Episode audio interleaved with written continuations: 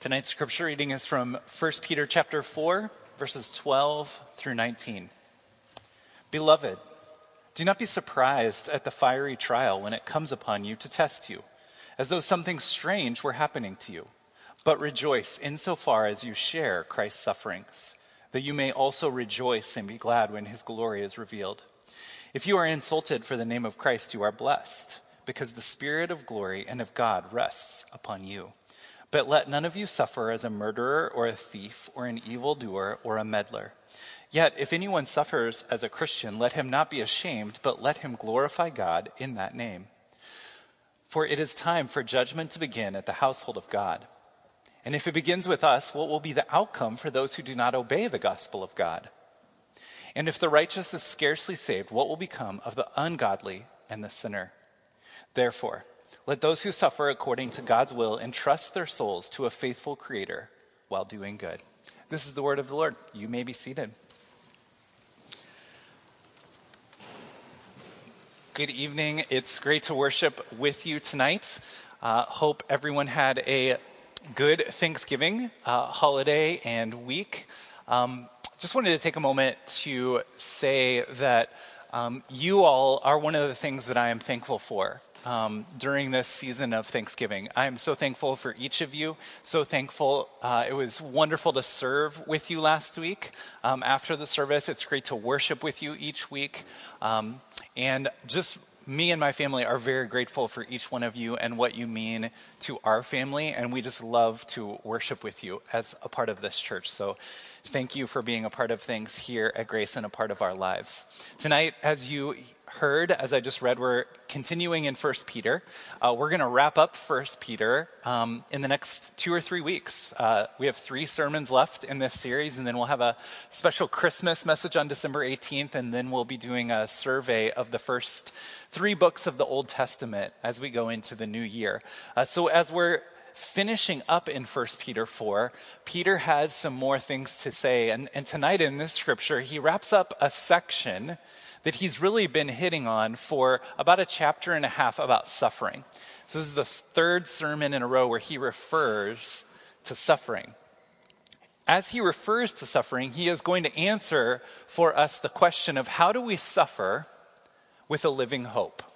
How do you suffer with a living hope? That's been our theme because it's Peter's theme throughout the book of First Peter. How do we have a living hope?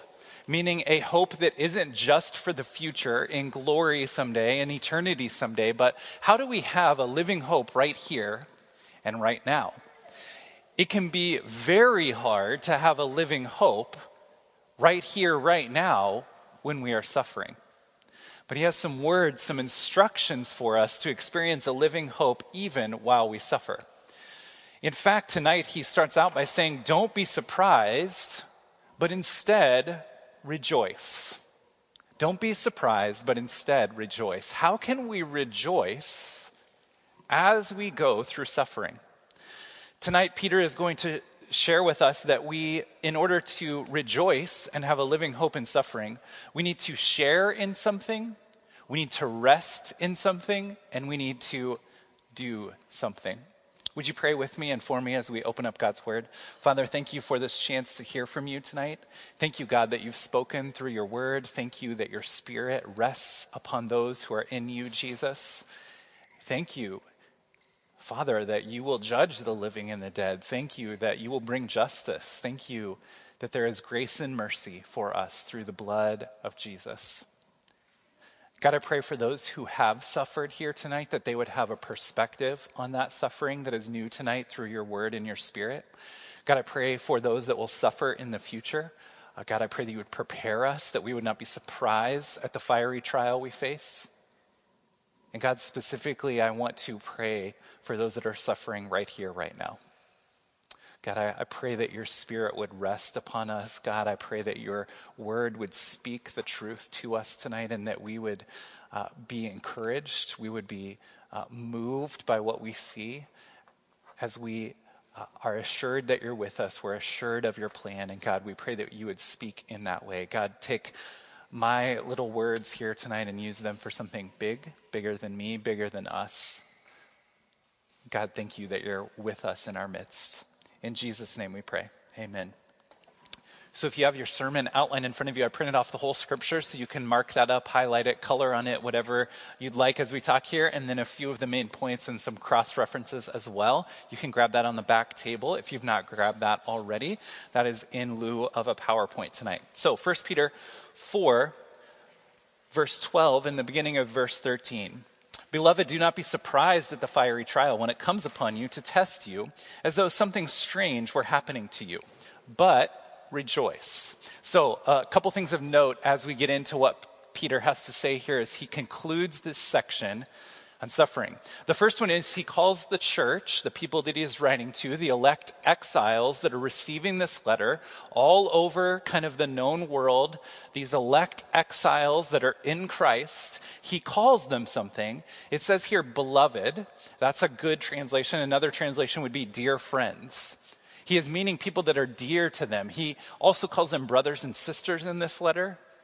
He is reminding them that there is something about them that is closer than blood. They are elect exiles. They may be away from their homeland, they may be away from their kin, but they are united. And he calls them dear and beloved because he sees them as spiritual family. So that's how he starts, dear friends. And then he says, Don't be surprised at the fiery trial when it comes upon you. He says this because they need to hear it, and so do we. We are surprised when we go through trials. We're surprised when we go through suffering.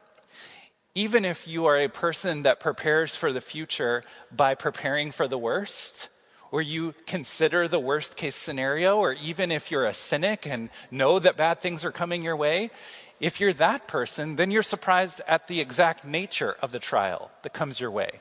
Because you, maybe you dreamed up another flavor of suffering or trial, and then life brings you a different suffering or trial.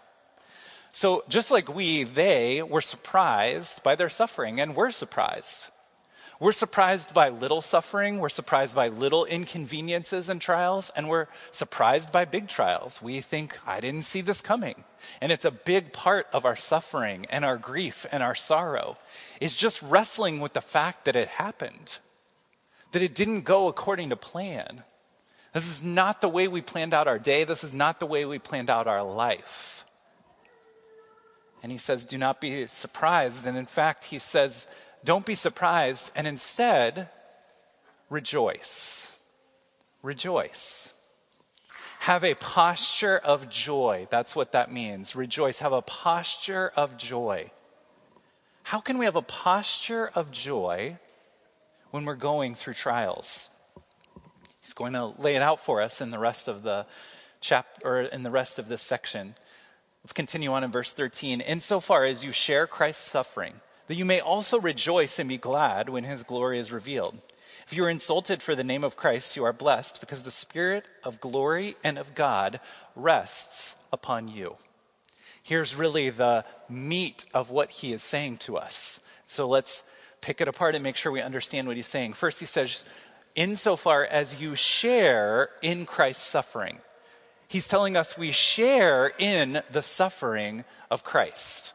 He means two things by this, and they're both very weighty and very important for our understanding of our own suffering. When he says we share in Christ's suffering, there are two things that he means. First is we will suffer like him. We share in his sufferings, meaning he suffered, we will suffer.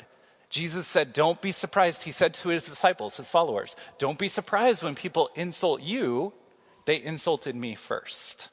And we learned a couple weeks ago, and we see right here in this passage, that insults, slander, marginalization by the society around them was one of the main things that they are suffering at this point. So Peter is hearkening back to the very words of Jesus and saying, You share in Christ's suffering because he suffered first, and if you follow Christ, you will also suffer. The world hated him the world may hate you as well. Jesus says, This is what's going to happen. Peter says, This is what's happening. You're sharing in the sufferings of Christ. Your leader suffered, you suffer. You are in Christ, so he suffered. Now you also suffer as well. That's the first thing that he means by you share in Christ's suffering. The second thing he means is that you share in Christ's suffering, meaning that his suffering accomplished something that helps your suffering. We share in his suffering in another way. There is the downside of that. Obviously, we suffer because he suffered, but then there's a positive of that too. There's something that we share in that is to our benefit. And in fact, Peter is saying it causes us to rejoice even as we suffer. And that thing that we share in is our union with Christ. His suffering accomplishes us being able to be in Christ. The fact that we can have a relationship with God, the fact that we can stand before a holy God and be judged and not be afraid of that judgment is because we share in the sufferings of Christ. His suffering, his death, accomplishes something for us that helps us rejoice today. It says, so that you may rejoice when he comes. You share in his suffering, so when he returns, you can rejoice instead of being afraid that you'll be judged by a holy God. We'll get more into that in just a moment. There is also an implication here that suffering is doing a good in you. You're sharing in suffering and it's purifying you, it's doing something for you. Suffering has a purifying effect. It helps sanctify us. We talked about this last week. It has a sanctifying effect. In 1 Peter chapter 1, he is laid out for us. In this you rejoice, though now for a little while you have been grieved by various trials, so that the tested genuineness of your faith, more precious than gold that perishes though it is tested by fire, may be found to result in praise and glory and honor at the revelation of Jesus Christ that suffering, those fiery trials are doing something. It's sanctifying us, it's making us more like Jesus. That's an implication of what Peter is saying here. And then it says, if you are insulted by the name of Christ, you are blessed because the Spirit of glory and of God rests upon you. Peter is making an incredible claim here. The verbiage that he uses here, he is saying the Spirit of glory and of God rests upon you. He's not saying it visits you or it comes once in a while. It's saying that the Spirit of God rests on you. And he is using the exact language that Isaiah used in Isaiah chapter 11 when predicting that the Spirit of God would rest on the coming Messiah. Turn with me to Isaiah 11. It's a great Christmas passage. And this is what Peter is talking about. He is using some of this same language in the prophecy in Isaiah chapter 11. We're going to read a, a good chunk of Isaiah chapter 11 here. Isaiah 11, verse 1 There shall come forth a shoot from the stump of Jesse and a branch from his roots shall bear fruit, and the Spirit of the Lord shall rest upon him. The spirit of wisdom and understanding, the spirit of counsel and might, the spirit of knowledge and the fear of the Lord. And his delight shall be in the fear of the Lord. He shall not judge by what his eyes see or decide disputes by what his ears hear, but with righteousness he, he shall judge the poor and decide with equity for the meek of the earth. And he shall strike the earth with the rod of his mouth, and with the breath of his lips he shall kill the wicked. Righteousness shall be the belt of his waist, and faithfulness the belt of his loins.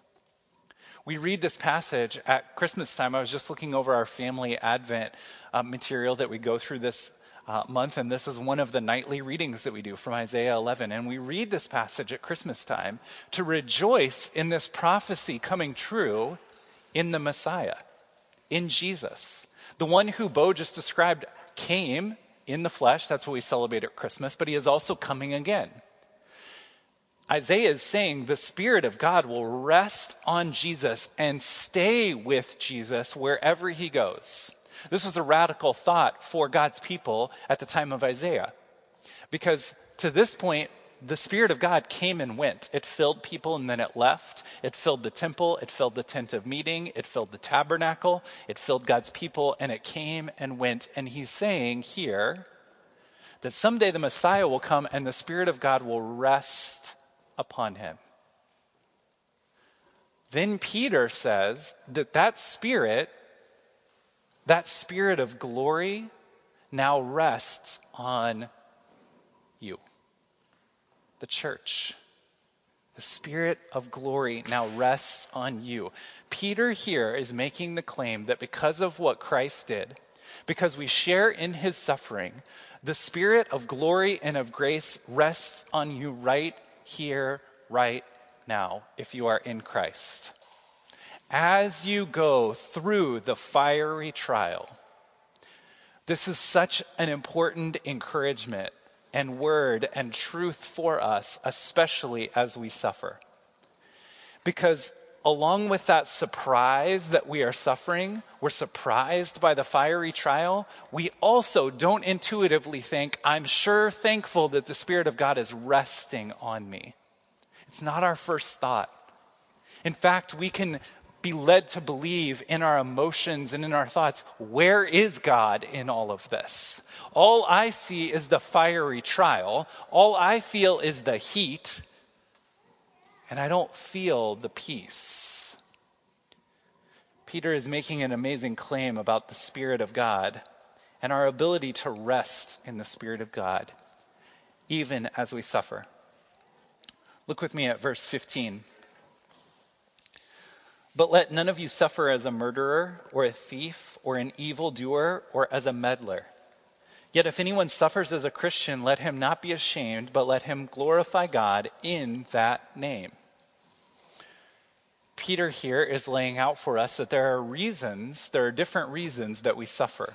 And he's telling us don't cause suffering for yourself. See, there's three kinds of, re- of suffering. We looked at this a little bit last week. The three reasons that we suffer, or the three kinds of suffering one is we live in a fallen world. So we suffer because of the fall. Because we live in a world that is fallen, in bodies that are fallen. We live amongst people that are fallen people. And so we just live in a broken system. We live in a broken body. We have broken minds. So we suffer because we live in a fallen world.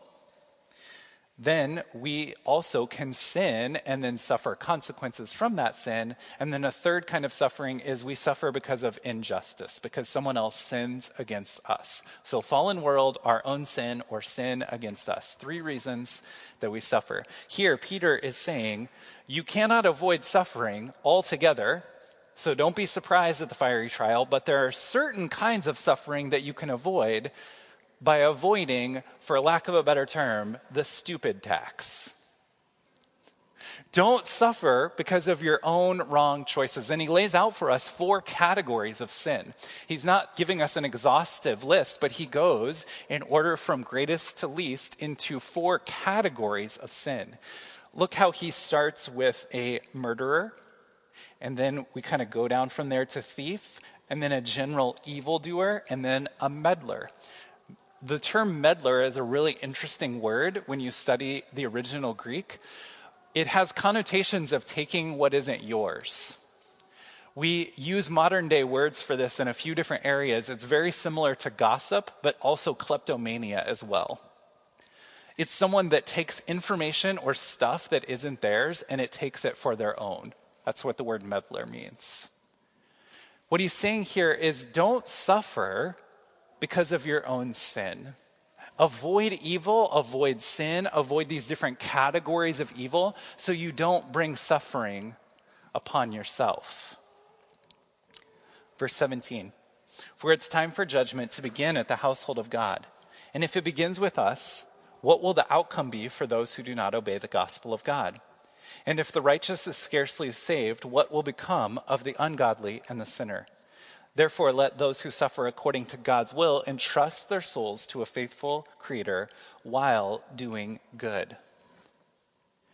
We read in our Advent reading, um, uh, in our corporate reading time that Tabitha led us through, we read that we will stand before a judge and he will judge the living and the dead. First Peter here is reminding us we'll stand before a judge and we will give an account for our sin, for our wrongdoing, for the suffering that we have uh, caused other people with our own sin and unjust actions. And we will give an account for our own sin that affects our own life, the suffering we bring upon ourselves by our sin. We'll stand before a judge and give an account for that sin. Peter wants us to be reminded of that. And he quotes here Proverbs 11:31 when he says if the righteous is scarcely saved if the righteous is scarcely saved in the original Hebrew in the book of Proverbs that he is quoting here um, it can be translated the righteous is saved with difficulty with difficulty and ultimately what he's referring to is the difficulties that we go through even if we are saved. Going back to this theme of not being surprised when we suffer, it doesn't mean that we're not in Christ. It doesn't mean that the Spirit is not with us. It doesn't mean that God has forsaken us. But even in our salvation, we find difficulty. He wants to remind us that our salvation is even during suffering or even via that suffering, that God uses that suffering in our lives. Sometimes we look at the promises of God, we look at the kind of life that God says we will have, and we look at the fiery trial around us, and it doesn't seem like God's promises and his actions are lining up. There's difficulty even in our salvation. So, what do we do? We go back to verse 13 and we remember that we share in the sufferings of Christ. Yes, our suffering is difficulty, and yes, our salvation includes difficulty, but we re- need to remember that Christ suffered first.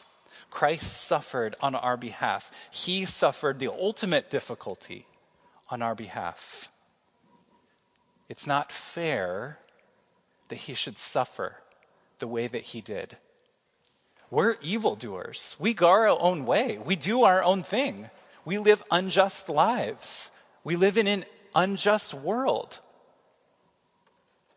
It was not fair that Jesus should have to suffer, but through it, he was accomplishing for us the will of God and our salvation. Author and professor Steve Lawson said that it, at Jesus' first coming, his first advent, he stood trial before the world. But at his second coming, the world will stand trial before him. And they'll give an account for their sin, and either they will just have a list of their own sin and unjust living, like all of us have, or they will be able to point to Christ and his suffering and his death on their behalf. If we are suffering and it's God's will, we can entrust ourselves to our faithful Creator. That's what we end with here in verse 19. Let those who suffer according to God's will entrust their souls to a faithful Creator while doing good. Don't be surprised when you suffer. Entrust yourself to our faithful Creator, the one who has made us, while continuing to do good and live righteous lives. Peter has already spoke of this in chapter 2 where you can really lay 1 Peter chapter 2 verses 21 through 25 on top of what we're talking about here tonight. 1 Peter 2 21 for to this you have been called because Christ also suffered for you leaving you an example so that you might follow in his steps. He committed no sin neither was deceit found in his mouth. When he was reviled, he did not revile in return. When he suffered, he did not threaten, but he continued entrusting himself to him who judges justly. He himself bore our sins in his body on the tree that we might die to sin and live to righteousness. And by his wounds we are healed. Jesus went first. Jesus entrusted himself to the Heavenly Father while doing good. And ultimately, he accomplished the good that we fail to do. This term entrusting himself and Peter's instruction to us to entrust ourselves, it's the same word that Luke uses in Luke 23 46 when it says Jesus gave up his spirit and died. He entrusted his spirit to the Father, to the ultimate conclusion, and gave up his life on the cross. That's what faithful suffering looks like, and that's what was accomplished for us. The Heavenly Father looked at Jesus and what he had done and the life that he lived and the sacrifice that he made, and he said, Well done, good and faithful servant. And because we share in his suffering, because of what Christ accomplished for us, when we stand before the one that judges the living and the dead, we too can hear, Well done, good and faithful servant, because of what Christ accomplished for us. So, how do we suffer with a living hope? I said in the beginning that we need to share in something, rest in something, and do something. So, these will be our application points, and they're right here in the text. So, first, we need to share in something in order to suf- suffer well with a living hope. Verse 13, but rejoice insofar as you share in Christ's suffering. We share in his suffering. We should not be surprised at the fiery trial because our leader, the one we are following, we're a disciple of him, and he suffered first. We share in his suffering, so we should not be surprised. And we should remember that our righteousness has already been accomplished in his suffering. We can entrust ourselves to a faithful creator, and we can know that he's a faithful creator because of what Christ has done for us. So we share in his suffering. We don't suffer alone. We don't suffer alone. We share in his suffering. We share in what Christ accomplished. We share in his righteousness. We share in that word from the Heavenly Father well done, good and faithful servant. So that's what we need to share in. Share in Christ's suffering. Second, I said we need to rest in something. This comes from verse 14 You are blessed because the Spirit of glory and of God rests upon you. This is a promise that we can rest while we suffer. While we suffer. We are so conditioned to think that peace and rest comes after the suffering when we can set aside the suffering, when we can explain the suffering, when we feel better about the suffering, when we have perspective or insight or wisdom, or we can explain it or we can see God's will in it, then we can rest. That's not what Peter is telling us. He's saying during the fiery trial, right here, right now, we can rejoice we can rejoice. Remember all the way back to 1 Peter chapter 1 verses 3 and 4. It says that we have been born again to a living hope, so we can rejoice right here, right now. We can experience peace and rest as we suffer. Friends, there is suffering that just makes no sense. And over time, maybe by the grace of God, maybe going to counseling, maybe time, maybe wisdom, maybe mentors and disciplers can help you have more perspective on that suffering. But there are certain kinds of suffering that we're never going to understand, that we're never going to be able to fully explain, that we're never going to be able to just forget about that we're never going to be able to look and say, oh, two plus two equals four with this suffering. This is what God was doing in that suffering. There's some suffering that we can understand, even while we're going through it. There is some suffering that decades later you still don't understand why you went through it. You still don't know what God's plan or what He was trying to accomplish. But the Spirit of glory and of God rests upon you. you can rest right now as you go through the fiery trial. At Christ's worst moment of suffering, he entrusted himself to the faithful Creator while doing good.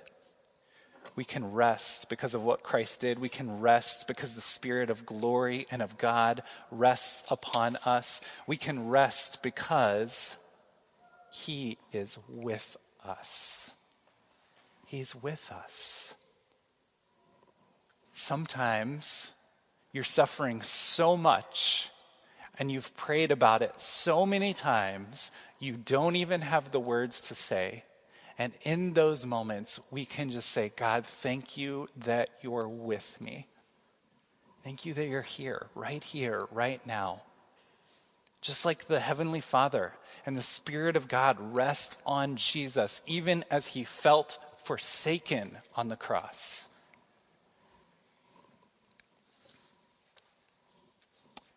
We can rest.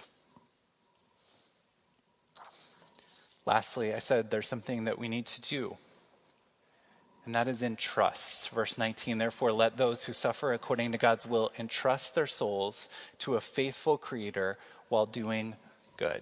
We're not going to look this up right now, but in Malachi chapter 3, verses 1 through 5, you can lay this passage tonight, 1 Peter chapter 4, verses 12 through 9, you can lay it on top of Malachi chapter 3, verses 1 through 5, and it is like almost word for word.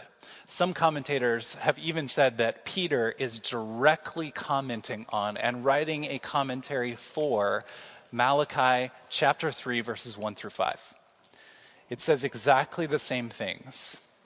In Malachi chapter 3, it doesn't explain it as a fiery trial, but what it says is that God's people will be put through the fire like a refiner's fire and like a fuller's soap. That there is a, a plan, that there is a purpose, and he uses a refining fire and a fuller's soap. If you're like me, you may have a vague notion of what a refiner's fire is, but you have no idea what a fuller does or what soap is involved. So I used the google.com, which I highly recommend. Uh, did some deep study on google.com, and here's what I learned about a silversmith and a fuller. A silversmith places silver in a furnace and it is heated up to 16 to 1800 degrees Fahrenheit, which is 900 to 1000 Celsius. When the metal reaches the right temperature, the refiner introduces oxygen by blowing air over and through the bellows. And so it goes over the silver.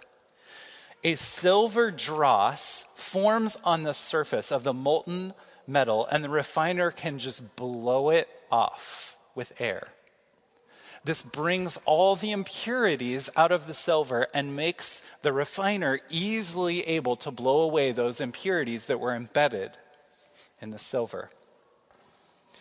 A fuller is from the time of the first century when Jesus was born. Fullers, in particular, lived right outside of Jerusalem. Fullers had a job of cleansing and whitening and bleaching cloth. They would take cloth, they would take skin of animals, and they would refine it. In Jerusalem, the cleansing process took place in a fuller's field just outside the city, and they did it outside of the city because it stunk, and they didn't want it in the city. Dirt and oils were removed from the wool so that it would be made pure and white and ready to be dyed and sold in town. We see in these two pictures intention, process, care, purification, junk being brought out and swept away. Here we see the intention of our good God, of our faithful Creator, as He sends us through the fiery trial. The hard thing is, when you're the silver in the fire, you just feel like you're being burnt.